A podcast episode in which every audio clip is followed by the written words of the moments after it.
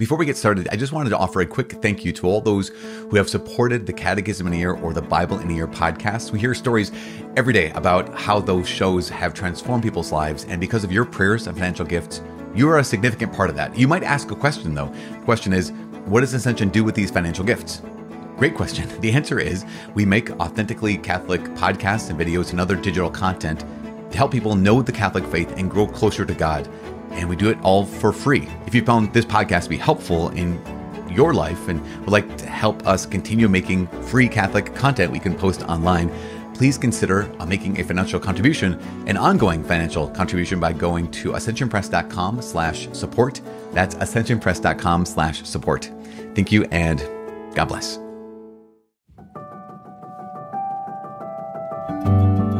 Hi, my name is Father Mike Schmitz, and you're listening to the Bible in a Year podcast, where we encounter God's voice and live life through the lens of Scripture. The Bible in a Year podcast is brought to you by Ascension. Using the Great Adventure Bible timeline, we'll read all the way from Genesis to Revelation, discovering how the story of salvation unfolds and how we fit into that story today. It is day 323, once again a palindrome day, 323. We're reading Acts chapter 2, Romans chapter 2 and 3, as well as Proverbs chapter 26, verses 27 and 28. As always, the Bible translation I'm reading from is the Revised Standard Version, Second Catholic Edition. I'm using the Great Adventure Bible from Ascension. If you want to download your own Bible in a year reading plan, you can visit ascensionpress.com slash Bible in a year. Little known fact, you know what I'm going to say. You can also subscribe to this podcast and receive daily episodes and daily updates if you want. If you don't want, don't do it. It is day 323. We're reading the Acts of the Apostles, chapter 2, St. Paul's letter to the Romans, chapters 2 and 3, as well as Proverbs, chapter 26, verses 27 and 28. The Acts of the Apostles, chapter 2, the coming of the Holy Spirit. When the day of Pentecost had come, they were all together in one place. And suddenly a sound came from heaven like the rush of a mighty wind, and it filled all the house where they were sitting. And there appeared to them tongues as of fire, distributed and resting on each one of them. And they were all filled with the Holy Spirit, and began to speak in other tongues, as the Spirit gave them utterance. Now there were dwelling in Jerusalem Jews, devout men from every nation under heaven. And at this sound the multitude came together, and they were bewildered because each one heard them speaking in his own language. And they were amazed and wondered, saying, Are not all these who are speaking Galileans? And how is it that we hear each of us in his own native language? Parthians and Medes and Elamites and residents of Mesopotamia, Judea and Cappadocia, Pontus and Asia, Phrygia and Pamphylia, Egypt and the parts of Libya belonging to Cyrene, and visitors from Rome, both Jews and proselytes Cretans, and Arabians. We hear them telling in our own tongues the mighty works of God. And all were amazed and perplexed, saying to one another, What does this mean? But others, mocking, said, They are filled with new wine. Peter addresses the crowd. But Peter, standing with the eleven, lifted up his voice and addressed them Men of Judea, and all who dwell in Jerusalem, let this be known to you, and give ear to my words. For these men are not drunk as you suppose, since it is only the third hour of the day.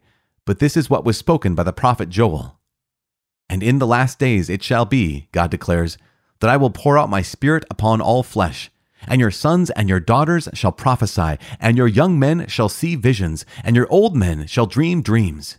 Yes, and on my men servants and my maidservants in those days I will pour out my spirit, and they shall prophesy and I will show wonders in the heaven above and signs on the earth beneath blood and fire and vapor of smoke. The sun shall be turned into darkness and the moon into blood before the day of the Lord comes, the great and manifest day. And it shall be that whoever calls on the name of the Lord shall be saved. Men of Israel, hear these words Jesus of Nazareth, a man attested to you by God with mighty works and wonders and signs which God did through him in your midst, as you yourselves know. This Jesus, delivered up according to the definite plan and foreknowledge of God, you crucified and killed by the hands of lawless men.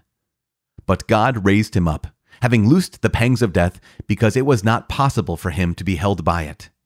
For David says concerning him, I saw the Lord always before me, for he is at my right hand, that I may not be shaken. Therefore my heart was glad, and my tongue rejoiced. Moreover, my flesh will dwell in hope, for you will not abandon my soul to Hades, nor let your Holy One see corruption. You have made known to me the ways of life. You will make me full of gladness with your presence. Brethren, I may say to you confidently of the patriarch David that he both died and was buried, and his tomb is with us to this day.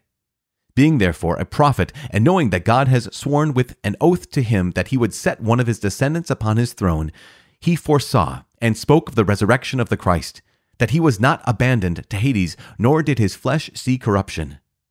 This Jesus God raised up, and of that we are all witnesses. Being therefore exalted at the right hand of God, and having received from the Father the promise of the Holy Spirit, he has poured out this which you see and hear. For David did not ascend into the heavens, but he himself says, The Lord said to my Lord, Sit at my right hand, till I make your enemies a stool for your feet. Let all the house of Israel therefore know assuredly that God has made him both Lord and Christ, this Jesus whom you crucified. The first converts. Now when they heard this, they were cut to the heart, and said to Peter and the rest of the apostles, Brethren, what shall we do? And Peter said to them, Repent, and be baptized, every one of you, in the name of Jesus Christ for the forgiveness of your sins, and you shall receive the gift of the Holy Spirit. For the promise is to you and to your children, and to all that are far off, everyone whom the Lord our God calls to him. And he testified with many other words, and exhorted them, saying, Save yourselves from this crooked generation. So those who received his word were baptized, and there were added that day about three thousand souls. And they held steadfastly to the apostles' teaching and fellowship, to the breaking of the bread, and to the prayers. Life among the believers. And fear came upon every soul, and many wonders and signs were done through the apostles. And all who believed were together, and had all things in common, and they sold their possessions and goods, and distributed them to all as any had need. And day by day, attending the temple together, and breaking bread in their homes, they partook of food with glad and generous hearts, praising God and having favor with all the people. And the Lord added to their number day by day those who were being saved. The letter of St. Paul to the Romans, chapter 2 The righteous judgment of God. Therefore, you have no excuse, O man, whoever you are, when you judge another. For in passing judgment upon him, you condemn yourself because you, the judge, are doing the very same things. We know that the judgment of God rightly falls upon those who do such things. Do you suppose, O man, that when you judge those who do such things and yet do them yourself, you will escape the judgment of God? Or do you presume upon the riches of his kindness and forbearance and patience? Do you not know that God's kindness is meant to lead you to repentance? But by your hard and impenitent heart, you are storing up wrath for yourself on the day of wrath when God's righteous judgment will be revealed. For he will render to every man according to his works. To those who by patience and well doing seek for glory and honor and immortality, he will give eternal life. But for those who are factious and do not obey the truth, but obey wickedness, there will be wrath and fury. There will be tribulation and distress for every human being who does evil, the Jew first and also the Greek. But glory and honor and peace for everyone who does good, the Jew first and also the Greek for God shows no partiality. All who have sinned without the law will also perish without the law, and all who have sinned under the law will be judged by the law. For it is not the hearers of the law who are righteous before God, but the doers of the law who will be justified. When Gentiles, who have not the law, do by nature what the law requires, they are a law to themselves, even though they do not have the law. They show that what the law requires is written on their hearts, while their conscience also bears witness and their conflicting thoughts accuse or perhaps excuse them on that day when, according to my gospel, God judges the secrets of men by Christ Jesus. The Jews and the Law. But if you call yourself a Jew and rely upon the law and boast of your revelation to God, and know his will and approve what is excellent, because you are instructed in the law, and if you are sure that you are a guide to the blind, a light to those who are in darkness, a corrector of the foolish, a teacher of children, having in the law the embodiment of knowledge and truth. You, then, who teach others, will you not teach yourself? While you preach against stealing, do you steal? You who say that one must not commit adultery, do you commit adultery? You who abhor idols, do you rob temples? You who boast in the law, do you dishonor God by breaking the law? For as it is written, the name of God is blasphemed among the Gentiles because of you. Circumcision indeed is of value if you obey the law, but if you break the law, your circumcision becomes uncircumcision. So, if a man who is uncircumcised keeps the precepts of the law, will not his uncircumcision be regarded as circumcision? Then those who are physically uncircumcised but keep the law will condemn you who have the written code and circumcision but break the law. For he is not a real Jew who is one outwardly, nor is true circumcision something external and physical. He is a Jew who is one inwardly. And real circumcision is a matter of the heart, spiritual and not literal. His praise is not from men, but from God. Chapter 3 Then what advantage has the Jew? Or what is the value of circumcision? Much in every way. To begin with, the Jews are entrusted with the oracles of God. What if some were unfaithful? Does their faithlessness nullify the faithfulness of God? By no means. Let God be true, though every man be false, as it is written, that you may be justified in your words and prevail when you are judged. But if our wickedness serves to show the justice of God, what shall we say? That God is unjust to inflict wrath on us? I speak in a human way. By no means. For then how could God judge the world? But if through my falsehood God's truthfulness abounds to his glory, why am I still being condemned as a sinner? And why not do evil that good may come, as some people slanderously charge us with saying? Their condemnation is just. None is righteous. What then? Are we Jews any better off? No, not at all. For I have already charged that all men, both Jews and Greeks, are under the power of sin, as it is written, None is righteous, no, not one. No one understands, no one seeks for God. All have turned aside, together they have gone wrong. No one does good, not even one. Their throat is an open grave. They use their tongues to deceive. The venom of asps is under their lips. Their mouth is full of curses and bitterness. Their feet are swift to shed blood. In their paths are ruin and misery, and the way of peace they do not know. There is no fear of God before their eyes. Now we know that whatever the law says, it speaks to those who are under the law, so that every mouth may be stopped, and the whole world may be held accountable to God. For no human being will be justified in his sight by works of the law, since through the law comes knowledge of sin. Righteousness through faith. But now, the righteousness of God has been manifested apart from the law, although the law and the prophets bear witness to it, the righteousness of God through faith in Jesus Christ for all who believe. For there is no distinction. Since all have sinned and fall short of the glory of God, they are justified by his grace as a gift, through the redemption which is in Christ Jesus, whom God put forth as an expiation by his blood to be received by faith. This was to show God's righteousness, because in his divine forbearance he had passed over former sins. It was to prove at the present time that he himself is righteous and that he justifies him who has faith in Jesus. Then what becomes of our boasting? it is excluded. On what principle? On the principle of works? No, but on the principle of faith. For we hold that a man is justified by faith apart from works of the law. Or is God the God of Jews only? Is he not the God of Gentiles also? Yes, of Gentiles also, since God is one, and he will justify the circumcised on the ground of their faith, and the uncircumcised through their faith. Do we then overthrow the law by this faith? By no means. On the contrary, we uphold the law. The book of Proverbs, chapter 26, verses 27 and 28. He who digs a pit will fall into it, and a stone will come back upon him who starts it rolling. A lying tongue hates its victims, and a flattering mouth works ruin.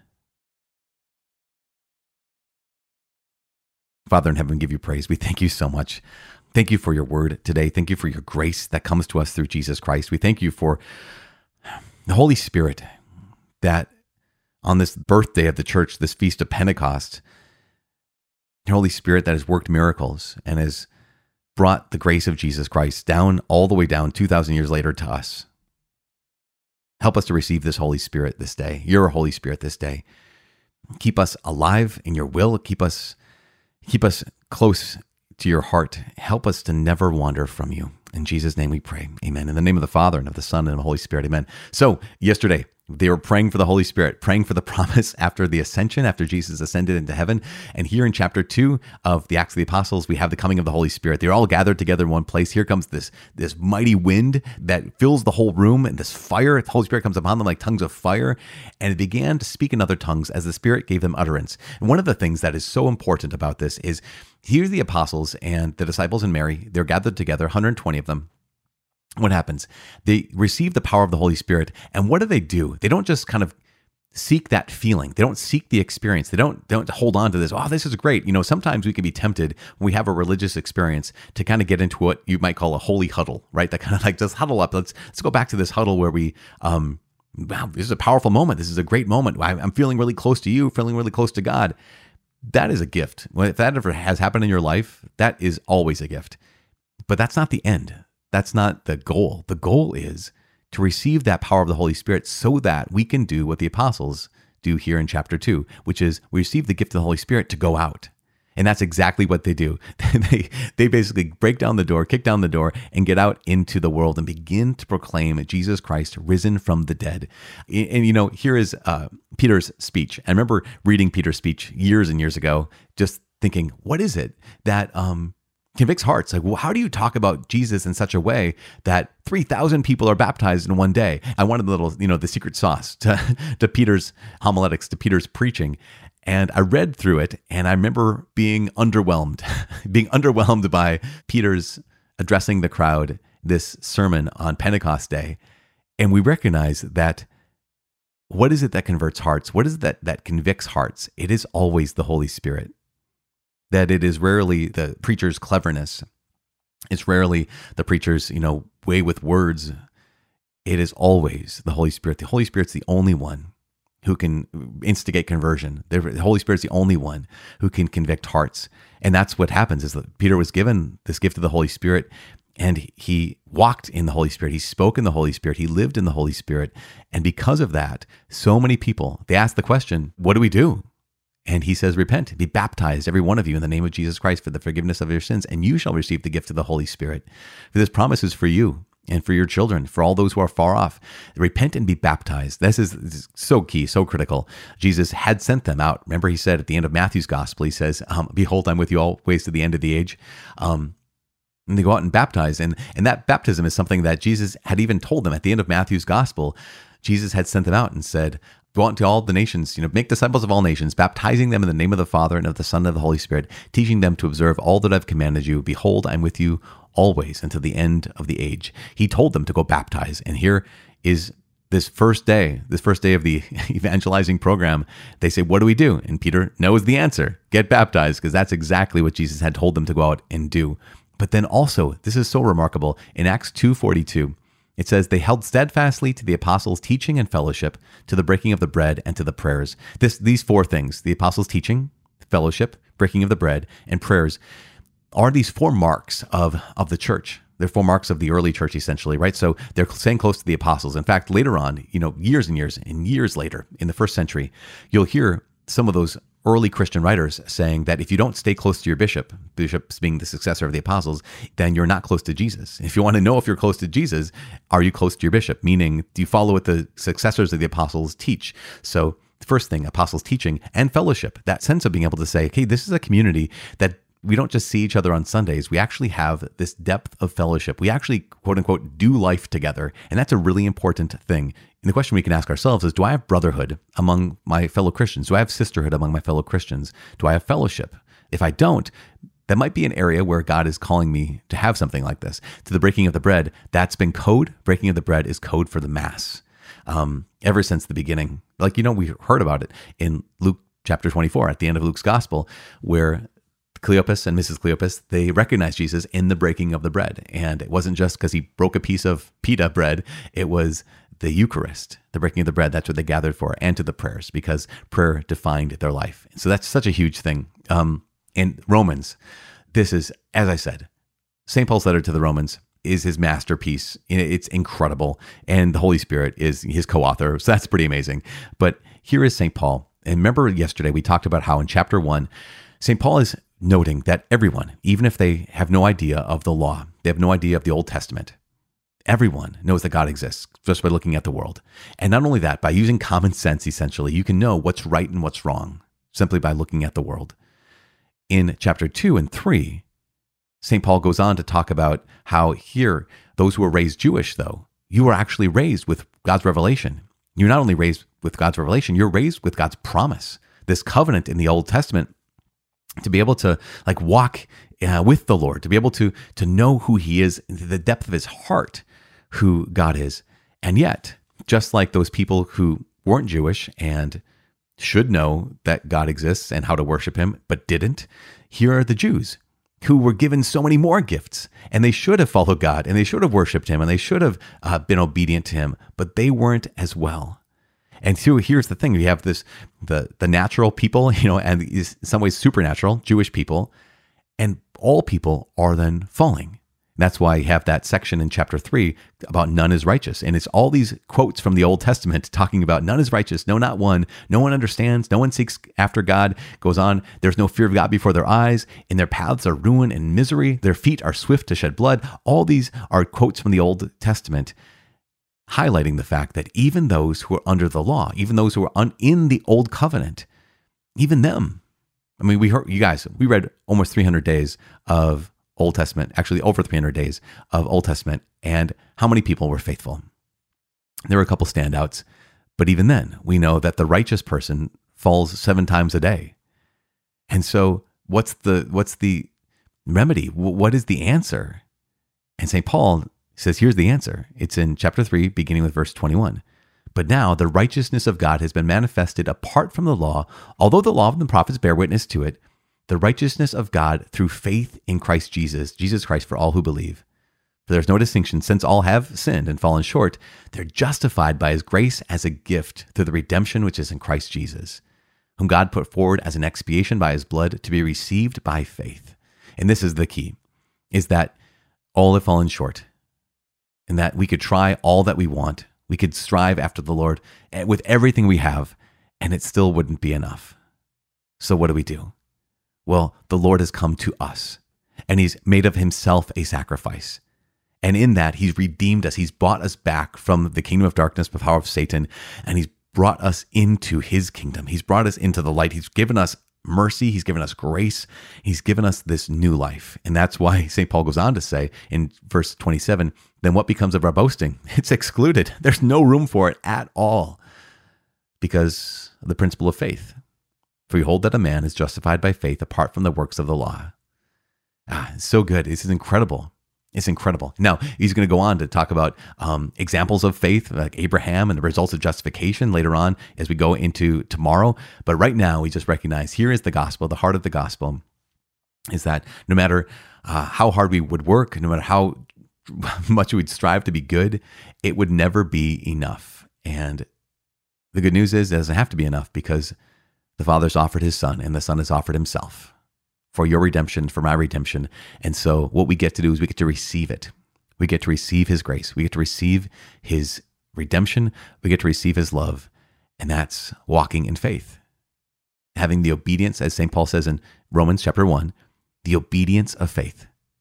Now we obey him and we belong to him, which is pretty phenomenal. it's pretty amazing. I am praying for you. Please pray for me. My name is Father Mike. I cannot wait to see you tomorrow. God bless.